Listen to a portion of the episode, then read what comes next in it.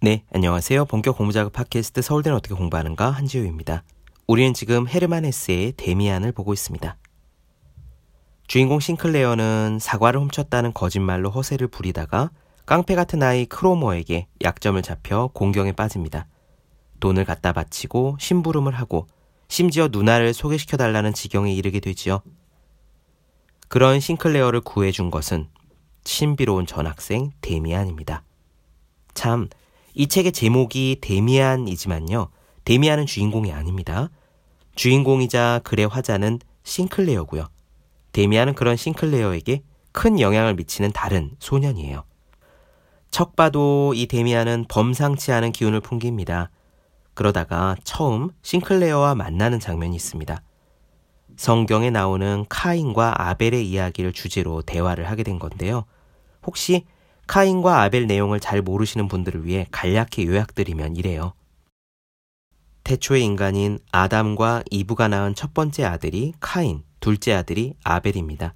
즉, 카인과 아벨은 형, 동생의 사이예요. 훗날 자라서 카인은 농부가 되고 아벨은 양치기가 되는데 어느 날 신에게 각각 곡식과 양고기를 제물로 바칩니다. 그런데 아마 곡식 제물은 정성이 덜했거나 quality가 떨어졌던 것 같아요. 신은 동생 아벨의 제물은 기쁘게 받지만 카인의 것은 받지 않습니다. 이에 화가 나고 질투가 솟은 카인은 아벨을 죽여버립니다. 형제 간에 일어난 질투, 형제 간에 일어난 살인 사건이에요. 아벨이 보이지 않자 신은 카인에게 네 동생 어디로 갔니? 라고 물었고 카인은 제가 동생을 지키는 사람입니까? 라고 퉁명스럽게 대답하죠. 그러나 결국 카인의 범죄를 알게 된 신은 그를 마을에서 추방해 버립니다. 이때 마을 밖으로 쫓겨나게 된 카인이 겁을 먹고 혼자서 밖을 돌아다니다 보면 남들이 나를 해칠지도 모른다라고 사정사정을 하니 신이 카인에게 표적을 하나 붙여주면서 그 표적이 있으면 다른 사람들이 너를 해치지 않을 것이다 라고 명합니다. 추방은 하되 최소한의 보호 장비를 마련해 준 셈인데요.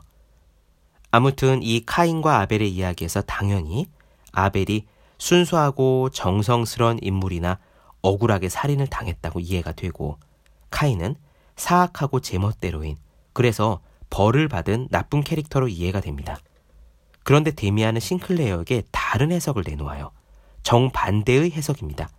이 부분은 직접 들어보시면 되고요. 저는 이런 말씀을 드리고 싶어요. 카인과 아벨의 이야기가 인상적이긴 하지만 데미안 책에서 주제는 그 스토리가 맞냐 틀리냐 하는 것이 아닙니다. 성경 해석이 맞냐 틀리냐가 아니에요. 지금까지 당연하게 여겨졌던 지식, 관습, 가르침에 대해 스스로 반기를 들고 비판적으로 생각해 볼 수 있는 계기가 시작되었다라는 점이 포인트고요. 그것은 성장의 필수 과정이라는 점이 이 데미안의 메시지 되겠습니다. 그럼 오늘 이야기 직접 들어보시죠. 바로 시작할게요.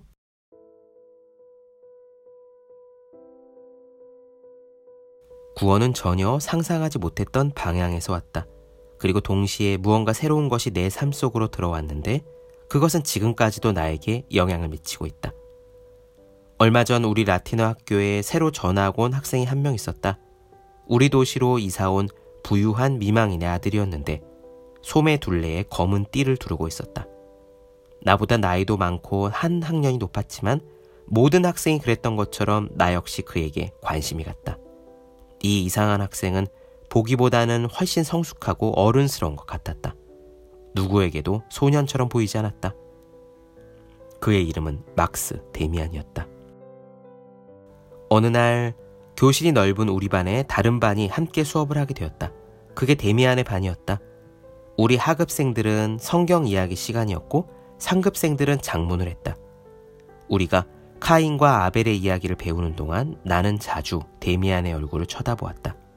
그의 얼굴은 묘하게 나를 매료시켰고 이 총명하고 환하고 비범해 보이는 얼굴이 주의 깊고 지혜롭게 장문 과제에 몰두하고 있는 것을 바라보았다. 그는 전혀 과제를 하는 학생처럼 보이지 않았고 자신만의 문제를 연구하는 학자처럼 보였다. 엄밀히 말하자면 호감이 가는 건 아니었다. 오히려 나는 그에게 거부감을 느꼈다. 그는 너무 우월해 보였고 침착했다. 그의 성격은 도전적으로 느껴질 만큼 자신만만했다. 그는 모든 면에서 평범한 학생들과 달랐으며 전체적으로 특별하고 개성이 강해서 남의 이목을 끌었다. 그런 한편으로 그는 남의 눈에 띄지 않으려고 온갖 노력을 다했다. 마치 농부의 자식들 사이에서 그들처럼 보이려고 애쓰는 변장한 왕자님 같았다.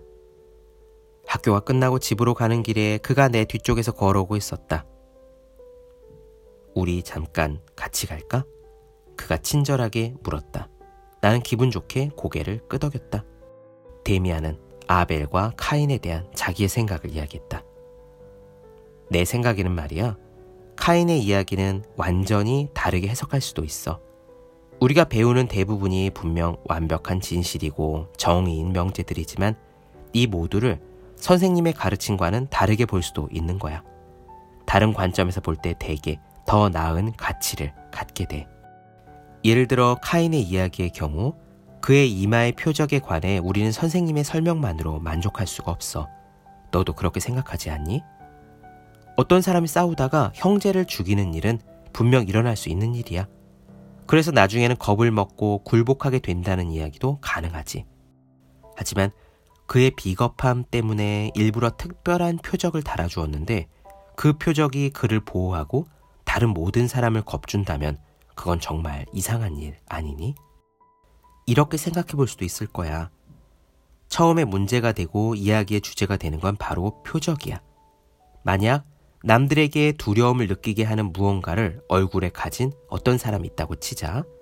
누구도 감히 그 사람을 건드리지 못했고 그 사람의 자손들도 그 사람처럼 다른 사람들을 압도했어. 어쩌면 그들 이마의 표적이 우표처럼 붙어 있었던 것은 분명히 아닐 거야. 세상 사는데 그렇게 단순한 일은 별로 없으니까. 오히려 사람들을 압도하는 말로 표현할 수 없는 무언가가 그들에게 있었을 테고 그들의 눈빛에서 담력과 지혜가 느껴졌을 거야. 이 남자는 힘이 있었고 사람들은 그것이 두려웠겠지? 그는 표적을 가지고 있었어. 그걸 사람들이 각자 자기식대로 설명하는 거야. 하지만 사람들은 자기한테 편리한 대로 자기를 정당화하려고 하지. 사람들은 카인의 자손들이 무서웠던 거야. 그래서 사람들은 그 표적을 원래의 우월한 훈장처럼 설명하지 않고 오히려 정반대로 설명한 거야. 이 표적을 지닌 사람들은 무섭다고 말한 거지. 또 실제로 그렇기도 했겠지만 용기와 개성을 가진 사람들이 있다는 건 평범한 사람들에게는 두려움이니까. 두려움이 없는 강한 족속이 자신들과 함께 있다는 것이 매우 견디기 힘들었겠지. 사람들은 그래서 강한 족속들을 위험에 빠뜨릴 음모를 꾸민 거야. 내 말 이해하겠어? 쉽게 말해 나는 카인이 엄청난 사람이었다고 생각해. 단지 사람들이 그를 두려워했기 때문에 그런 이야기를 지어냈을지도 몰라. 카인의 이야기는 사람들이 가볍게 떠들어대는 터무니없는 소문에 불과한 거지. 하지만 정말 카인과 그 자손들이 표적을 지니고 있었고 다른 사람들과는 전혀 달랐다는 것만은 진실이라고 생각해. 형이 동생을 죽인 것은 분명 사실일 거야. 강자가 약자를 죽였던 거야. 정말 그들이 형제였는지는 잘 모르겠지만 그건 그렇게 중요하지 않아. 결국에는 모든 사람이 형제라고 할 수 있으니까 강자가 약자를 죽인 것에 불과해. 그것이 얼마나 영웅다운 행동이었는지는 알 수 없지만 어쨌든 약자들은 두려움을 느끼고 한숨을 쉬었겠지.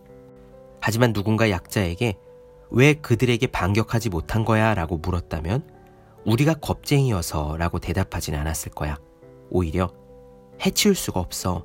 그들은 표적을 지니고 있거든. 신이 그들에게 표적을 주셨어. 라고 말한 거지. 이렇게 단순하고 터무니없는 이야기가 크게 꾸며졌을 거야. 아, 내가 널 너무 오래 붙잡아뒀다.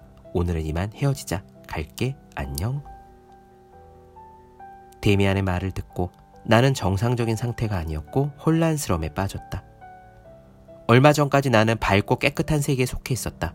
나는 일종의 아벨이었다. 하지만 지금의 나에게는 다른 것이 너무 깊이 박혀 있어서 그 세계 속에 깊이 떨어져 버려서 헤어나올 수 없을 만큼 가라앉아 버렸다. 나만의 잘못이 아니라고 해도 어떻게 일이 이 지경까지 와 버렸을까? 생각해보면 데미안은 매우 이상하게도 강자와 약자의 초점을 맞추어서 이야기해 주었다. 카인의 표적에 관한 해석도 마찬가지였다. 문득 머리를 스치는 생각이 나를 혼란스럽게 했다. 데미안이야말로 카인 같은 존재가 아닐까? 데미안은 왜 그토록 하나님의 마음에 드는 경건한 다른 사람들, 겁 많은 사람들을 빈정댔을까?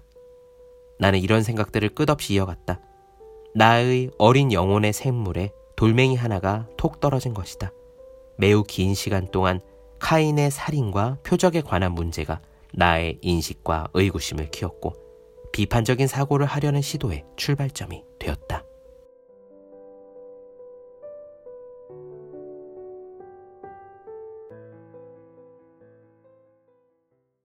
네, 본격 공부작업 팟캐스트 서울대는 어떻게 공부하는가 헤르만 헤세의 데미안 나눠드렸습니다. 더 많은 이야기가 궁금하신 분들은 제 유튜브 채널 제우의 서재, 네이버 블로그 생의 즐거운 편지, 카카오 브런치 한주의 브런치, 인스타그램에서 해시태그 제우의 서재 검색해주시면 좋겠습니다.